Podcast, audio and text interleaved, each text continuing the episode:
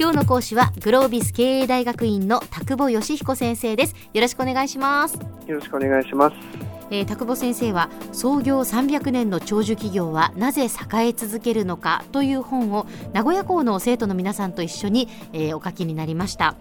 まあ、実は日本には300年を超える、えー、企業がたくさんあるんですよね先生。そうですね、はい、その中でもその300年以上の歴史を持っていてかつ50億円の売り上げを誇る企業を対象にその企業がなぜ栄え続けているのかというのを探ったのがその本なんですよね。そうですね。はい。その中からですね先生にお話をいただいているんですが、今日はどういう内容でしょうか？はい。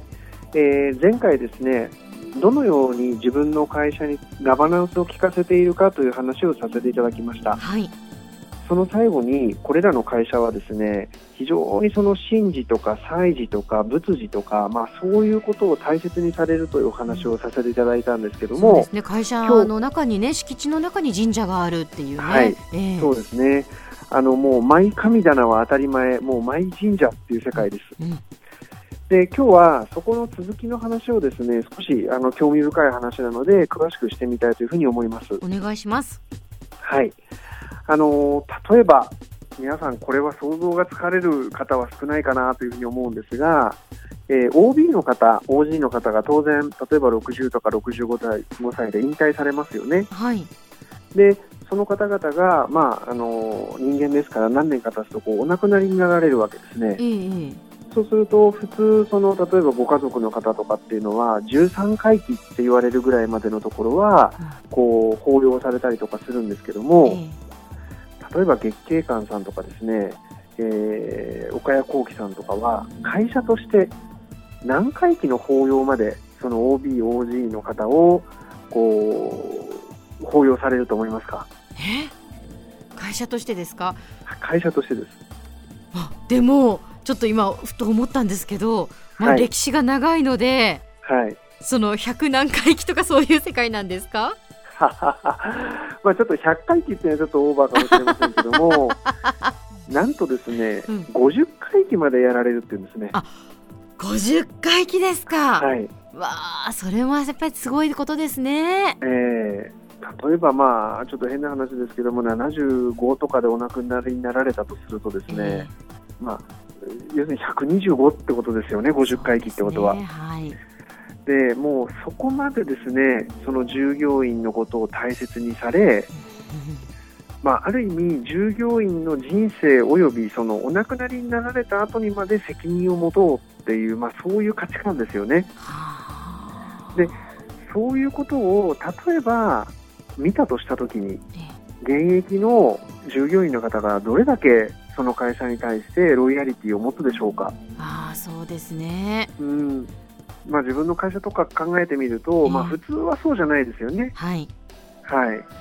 でそんなことをこうベースに持っているっていうのが、うん、この会社、こういう会社の一つの大きな特徴だったりします。例えばですね、日本最古の会社ということで、金剛組という会社があります。はい、金剛組。はい、えー、西暦でいうとですね、500年代経った会社なんですよね。500年代って本当、はい、だから何時代っていうことになりますけど大化の改新よりも前ってことですね。すねえー、そうです大化の改新よりはるかに前ですね。はい、でこの会社はですねいまだに月に2回マネージメント層は聖徳太子をお参りするそうです。えー、そうなんですか。はい。すごい。こんな一点を持ってですね、まあ、絶対悪いことはしないだろうなっていう感じがしますよね。そうですね、はい、ちなみにすみません先生この金剛組という会社はどういう会社なんですか、はい、やっぱそういうなんなんですかね？お寺とか神社とかをこう建てるような。まさにそうです。あのまさに建設業をやられている会社ですね。日本最古世界最古の会社です。はあ。はいで、ね、まあ、前回も少しお話ししましたけども、そういう営みみたいなものを通じて、うん、まあ抗えないもの逆らってはいけないものみたいなものをこう頭の上にちゃんと設定して、うん、そしてそういうものに対して謙虚になる、だからこそ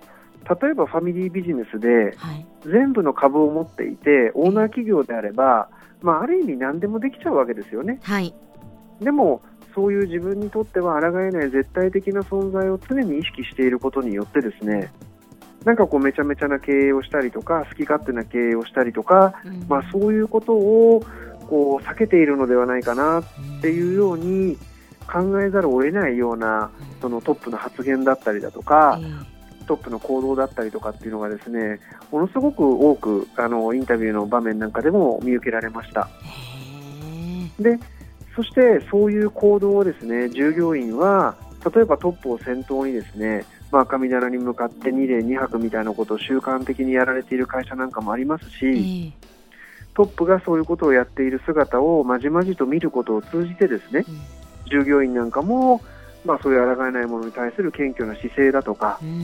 まあ、ある種の感謝の念みたいなことが、こうグッドサイクルとしてぐるぐるぐるぐる回っていく。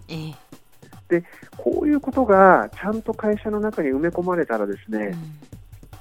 ある意味性悪説でルールで全部縛って、でルールを破ったら罰則でっていうようなタイプと、だいぶやっぱり違う社風を生み出すと思いますし、そうですね。まあ、我々働いている人間とすればですね、えー、ある意味自分の心、自分の倫理観みたいなものを大切にした、まあ、そんな経営、一つやっぱり憧れる部分ではありますよね。そうですね。はい。まあ、あの一つの特徴としてですね祭事とか神事を大切にするという部分を今日はフォーカスをして話させていただきましたけども、はい、えー、例えばもう本当にどこの300年企業に行ってもですね神棚があるのは当たり前、うん、えー、まあ、そんな価値観の中でですね生きている、まあ、そんな会社でした。はい、はいありがとうございました。今日の講師はグロービス経営大学院の田久保義彦先生でした。どうもありがとうございました。ありがとうございます。さてビビックモーニングビジネススクールはブログからポッドキャストでもお聞きいただけます。また毎回の内容をまとめたものも掲載していますのでぜひ読んでお楽しみください。過去に放送したものも遡って聞くことができますビビックモーニングビジネススクールで検索してください。ビビックモーニングビジネススクールお相手は小浜もとこでした。